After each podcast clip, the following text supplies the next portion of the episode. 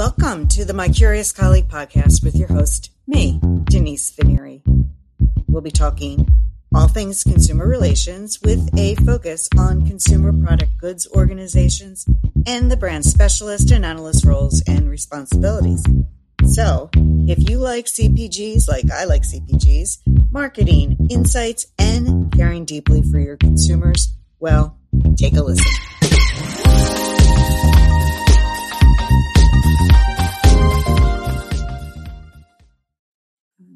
You know, this this has been a year of a lot of things. It's been a year that I've been so grateful for so much, though.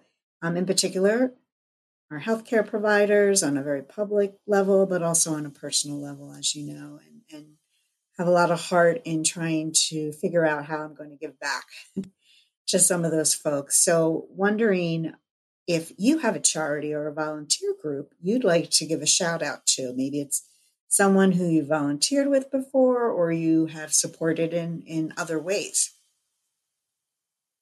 I, I do. Um, Ronald McDonald House Charities is something that's near and dear to my heart. And it's really near and dear to my heart because it was near and dear to one of our coworkers' hearts. And that's how we started. And I'm so glad that she introduced us to this organization. Mm-hmm. Ronald McDonald House is a nonprofit family and children's charity, charity that is dedicated to supporting families with ch- sick children in their time of need. Uh, we we did a lot with Ronald McDonald House, including making breakfast. We had crafts and charity events. Um, we also and a coffee house events, and we also supported families that didn't have anyone during the holiday. So it was a, a great opportunity for us to do something that was really good for the community, as well as it helped strengthen our bond as a team. And I, I think it's a, a great organization. Um, well, I'm sort of a joiner, so I do join and share and support a lot of the local charities in my area. And in, when I lived in California and was working for Gallo, of course, I supported my commu- my women's club community organization there, and we did a lot of things. But the organization I really wanted to bring up to this particular audience is SOCAP, the Society of Consumer Affairs Professionals. Um, I have been a member since the 90s, and I have learned so many things because it's it's an organization where colleagues share best practices and ideas and suggestions with each other in a very free free way, and um, it's because we all have the same consumers. The person who's buying my product today is buying your product tomorrow, and so essentially we're constantly raising the bar for each other. So I I continued to volunteer for SOCAP and being involved in that. And then even as my um, career changed, I took some board positions and I was an officer in my chapter and so forth. And so I've always um, felt that that was a good way to teach the next generation, but also to share best practices. Sure. Um, so I don't know. I, I guess um, this past year you know, I've noticed a lot of my friends that are musicians uh, and and in the service industry and things out of, out of work. Um, and so I think uh, one thing um, I would I would give a shout out for is be mindful of that. You know, as as things are starting to open up, and if you you know if you can, don't be shy about buying a musician's CD if you see him playing a show or a T-shirt. Uh, you know, and don't be shy about over tipping a little bit for those folks who uh, have gone through a pretty stressful year. Um, but um, where I've tried to make a difference, at least recently, is uh, there's an organization in uh, Columbus, Ohio, um, called the Kirk Horn Music Fund.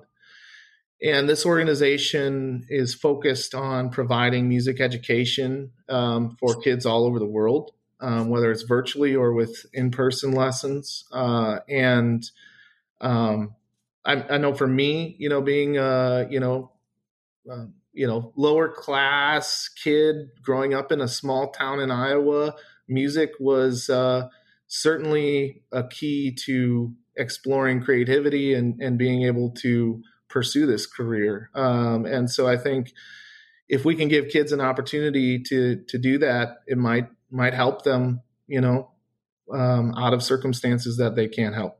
Uh, and so I've been trying to work with that group a little bit this past year, uh, and they're they're a great group of folks. Yeah, sure. So, you know, obviously, COVID, as everyone knows, has really increased the amount of people that need to get food assistance through many different channels in communities across the country. So, one of the organizations that I like to promote is uh, Feeding America.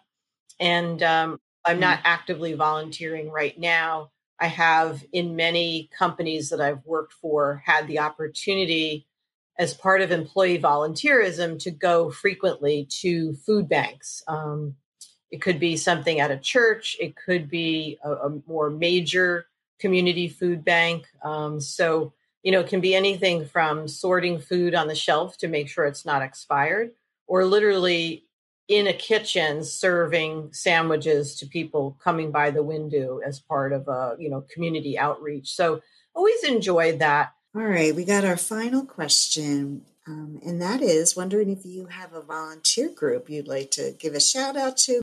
Yes, so very close to my heart is um, Share Our Strengths Cooking Matters program. And uh, I have to say, I started working with them about um, close to 10 years ago now while I was at Campbell's. And one of the things I did was we adopted um, a class, almost a class a year, and it's a six weeks program. And we would bring them into the test kitchen, and it's elementary school children. And we, um, through Share Our Strength and Cooking Matters, they have many different great programs.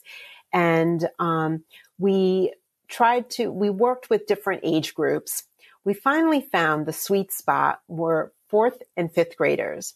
Hmm. And so we would adopt a school in Camden and bring their fourth or fifth grade class to our test kitchen after hours. And I had a team of employees and we would break up into groups and we would, um, teach them how to cook. And we would have a nutrition lesson because part of this cooking matters is you learn about nutrition, you learn about making healthy choices, and you learn about cooking. And what I loved is it starts to unlock the passion for food and cooking, and it really teaches lifelong skills.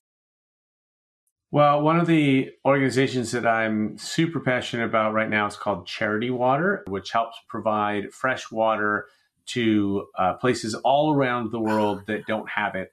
And it's a remarkable organization. I may know the answer to this next question, but I have been asking everybody if they have a volunteer group that they'd like to give a shout out to. So I will do the same with you. well, you know, of course it's okay.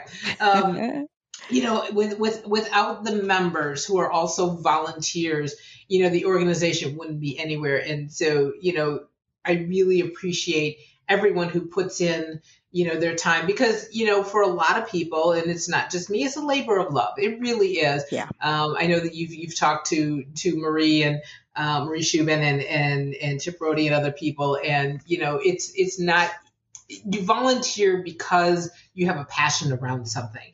And we all seem to have this passion around customer care. And we have a passion about um, you know making things to be successful and helping people be successful. And that's really what SOCAP is all about. And so I put a lot of time and energy in that over the last 11 years. And I don't see that changing at all in the next 11 years. Oh, thank goodness.